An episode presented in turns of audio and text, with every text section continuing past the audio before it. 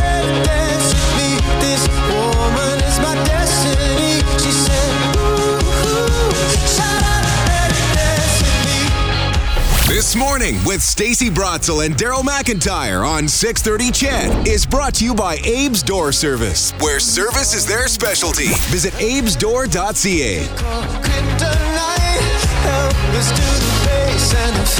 All right, New Year's Eve coming up in just a few days, and it's looking beautiful. And if you're getting together with friends, whether it's indoor or outdoor, you got to go with what what people do. This is tradition that you have some sort of bubbly cocktail, if you will, alcoholic or non-alcoholic. But how do you choose? So, um, in, in terms of alcohol options, there's champagne, obviously, but that's really specific and really expensive.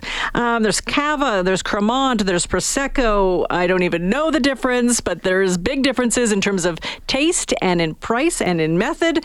Cheata Nao joins us from Vine Arts, and she's going to lift the curtain for us and give us a little bit of an education on sparkling wine 101. Thanks for joining us. Thanks for having me. Yeah, I'm really excited to be here. Why is sparkling wine so celebratory?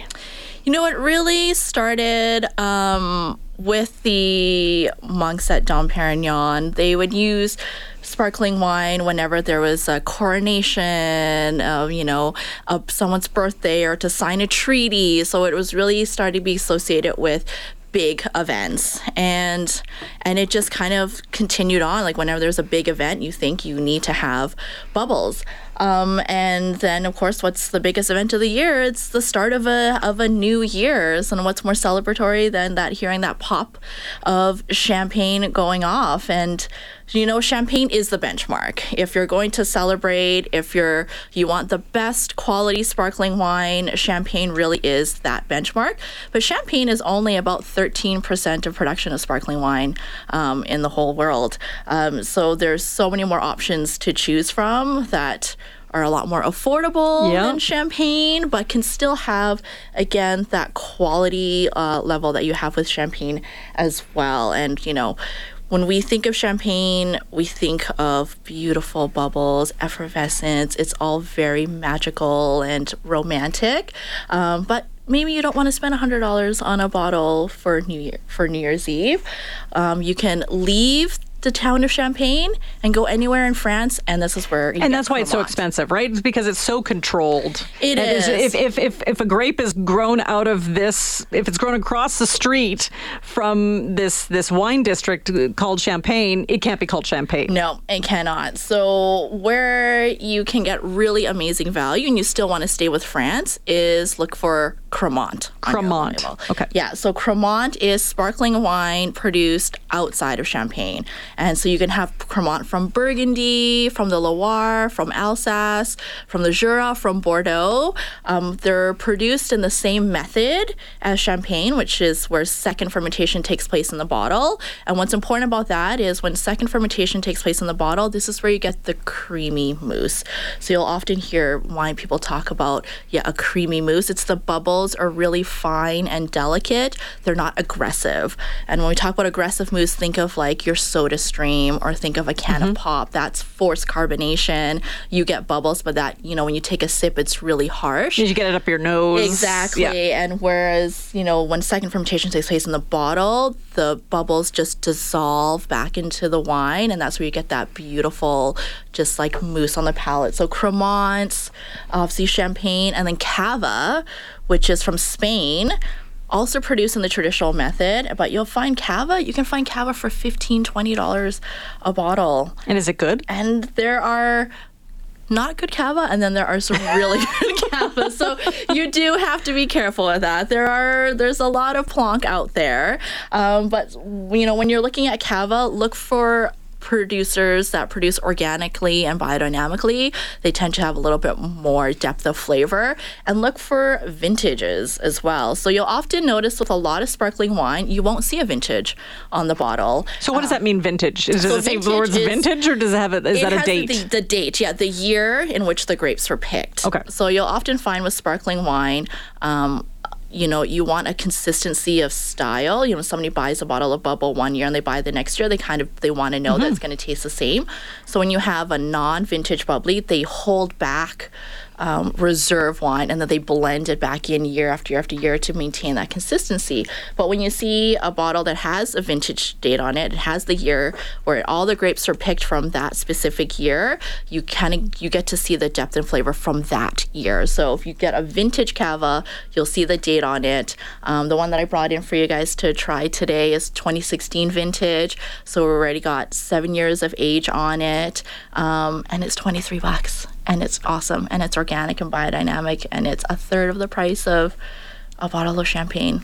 I love that. All right. So look for vintage because usually the, the vintage means it's expensive. Yes, with champagne, vintage, you know, um, you only produce a vintage champagne in the best years. Yeah, and not every year. And not every year. And then, and with vintage champagnes, you tend to need to hold on to them for like 10 years before. so, so champagne can age. oh, yes. Champagne can age for. So just champagne, or can cava and prosecco and those sort of things, or just champagne? you can always find the best producers in all those regions will be able to age, but typically cava, you want to drink that right Okay. away. Um, and same with, you know, Cremants, Proseccos. You typically, those are wine, you know, sparkling wines that for the most part, you want to drink right away. Vintage champagne, you want to hold on to that for at least 10 years if you, if you Oh, can. well, Yes. okay. All right. Uh, one thing we haven't touched on is Prosecco. It's completely different than Yeah. all of the, the three we just mentioned. So prosecco, um, second fermentation does not take place in the bottle. So you'll notice with prosecco, the the bubbles can be a little bit more aggressive, um, and you notice prosecco tends to be quite fruity and floral as well. Um, Proseccos can range from being a little bit sweet. So if you're someone that does like more of those peachy, floral, pear, grapey notes, Prosecco is great for that. Um, if you're looking for something to mix with your orange juice for you know, mimosas, I would use a Prosecco because again, you kind of have then when you're adding orange juice, which doesn't have bubbles, Prosecco's got a little bit more, like I said, a little bit more of those like um, aggressive bubbles versus, um, you know, a cava or champagne or Cremant. It doesn't, uh, you know, dilute the bubbles as much as well. But Prosecco's, again, Prosecco's are great because you can buy a case of Prosecco for the price of one bottle of champagne sometimes.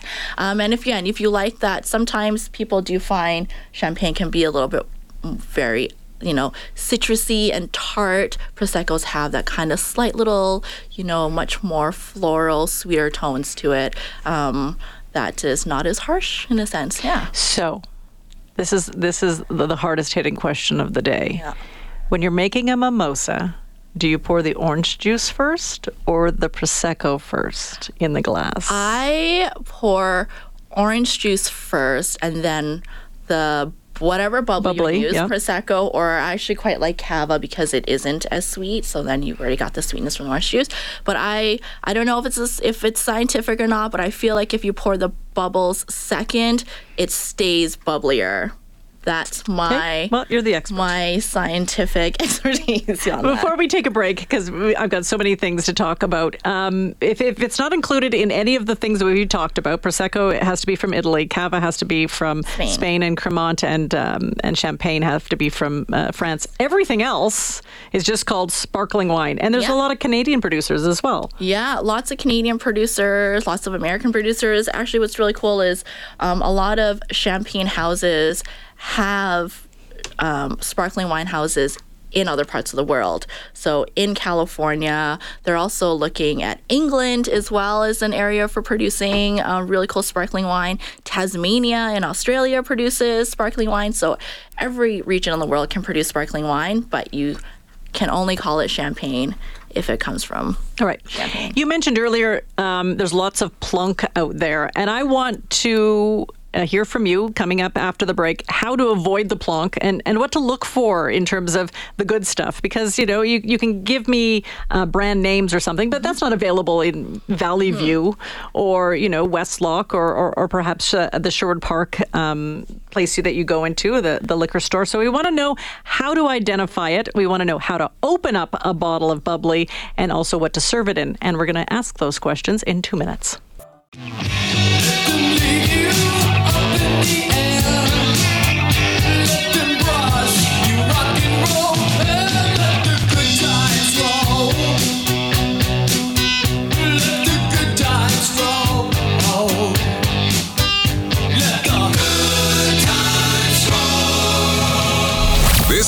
With Stacy Brotzel and Daryl McIntyre on 630 CHED, presented by Abe's Door Service, with 24-7 emergency service where you speak to an actual person. Visit abesdoor.ca.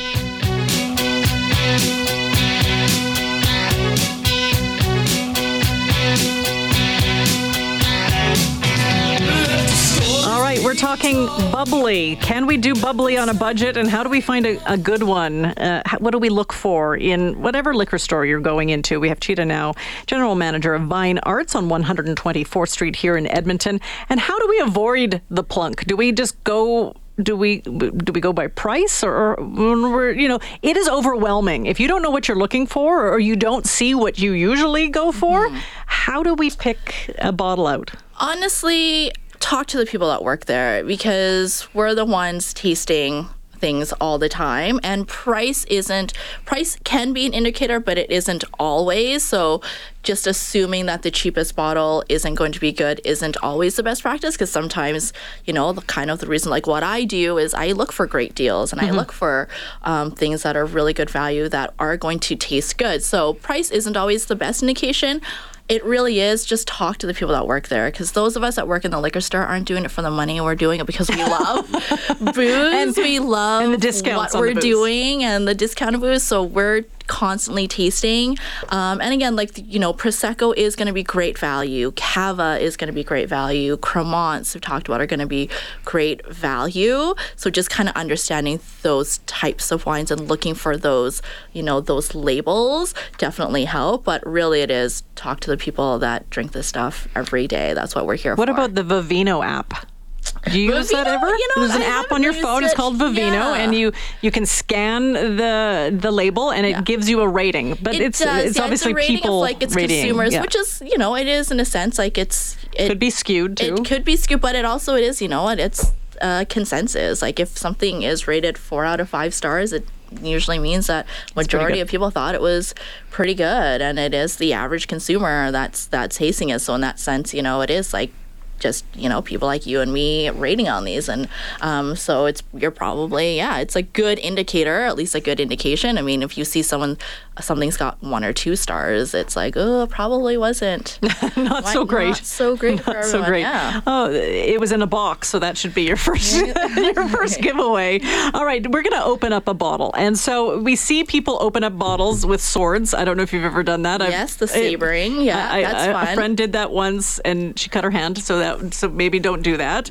Um, uh, it, it- we've seen obviously in locker rooms where you Mm-hmm. shake it first. Uh, that's not what we're doing today. No, we're not going to shake it because the whole point is, you know, the sabering of it, you do lose some bubbles. The shaking, you're going to lose it. Why would you want to lose any No, drop exactly. of deliciousness? So, I mean, this might be a little anticlimactic because as we were talking, if you open a bottle of sparkling wine correctly, you really shouldn't actually hear it. No, I heard that it's supposed No. to sound like a nun in mass passing gas. kind of it does so we'll see that so um really important there is a lot of pressure in a bottle Yes. of of bubbles um, so you always want to make sure that you have your thumb on the cork ideally you're also facing it away from other people just in case you lose control and you don't want to twist the cork you want to just slowly twist the bottle and the cork will start to loosen once you start to hear it. Yeah, so start to loosen. You just slowly keep turning the bottle, keep turning it, and then eventually, Sorry. that happens was every good. time. It happens every all right, time that was me. a nicer pop than I thought we were gonna get, and we didn't lose any. we didn't. we no, didn't it's not pouring out. Any of the So that was louder than you wanted. you know that was pretty good. That Okay, it was was good. usually you know as long as the real uh, thing is like making sure that you don't lose any bubbles. Then we didn't lose any, and you can still see now. You can see the stream of bubbles coming out. You've released it, um, and then now we just pour it. Okay, what are we pouring them into? So you've got a couple of uh, glasses. So I've he- heard flutes are great, but then I heard these. What are, what are the other ones that, that look like goblets? They're little coupes. Yeah. So the champagne flute is obviously the uh, you know the elongated um, glass. The reason for the flute is you know the whole point of bubbles is to see the bubbles, and the champagne flute you'll get to see that beautiful steady stream of bubbles, and the flute maintains the bubbles the longest. Um, so yeah, if you're drinking throughout the night, you want to keep those bubbles in there. And now you've probably seen the coupes come back into style. Totally. I'm seeing them everywhere. You do see them everywhere. Cocktail bars are like use them for cocktails um, and for bubbles. They are the worst kind of glass to use if you want to maintain your bubbles um, because obviously it's carbon dioxide uh, once you pour the bubbles into you know you've opened your glass or your bottle you've poured it you're exposing the, the bubbles to oxygen the, the bubbles are going to dissipate and dissolve in the air so coupes have the greatest, you know, surface area to oxygen exposure, you're going to lose your Mm. bubbles the fastest. However, that being said, they're so pretty. They're They are so pretty. cute. So just chug it. Just, you know, the whole point of bubbles is that it's to have fun and to celebrate. It's your party coop if you want to. Like it's there's like I think there's also a psychological thing about drinking champagne in, in, in a coupe. It's you just feel fancy and fun totally. and you just and it's in a sense more enjoyable in that way. So yeah, like if you've got coupes, use them because they're fun. We've run out of time, but oh, I want, do want to talk about non-alcoholic options. It's not just that really sweet stuff anymore. The no, sweet juice. you know what? The non-alcoholic section has really grown. I, I've, uh, and it's you're getting a lot of really amazing stuff out on the market now. Um, the quality's gotten better. So look for their, you know, we there's a producer that we bring in called Prima Pave that I've just been like really impressed with because it actually does taste like prosecco and it's still super bubbly and it's not sweet. Um, there are a lot of non-alcoholic sparkling wines out there to kind of make up for the alcohol not being there because alcohol does provide body. They'll add a, they'll add some you know sugar, grape juice to kind of fulfill that mouth feel. But, you know, again, talk to the people that work in there because there are really good quality sparkling, non alcoholic sparkling options out there. Benjamin Bridge out of um, Nova Scotia makes some great um, non alcoholic sparklings. So the Prima Pave um, really does taste a lot like um, Prosecco and it has like the beautiful bubbles to it. Um, Oddbird is a great little one too. If you do like a little bit of sweetness, the Okay. Oddbird um, bubbles do have um, some sweetness um, to them. But there's options out there, But right? there's lots of options Awesome. out there. Thanks, Cheata. I appreciate it. Thanks for having me. Cheata Nao, General Manager, Vine Arts, 124th Street, and what's the cross street? 109th Ave. 109th Avenue. You can check that out and you can get some non alcoholic options and alcoholic bubblies as well.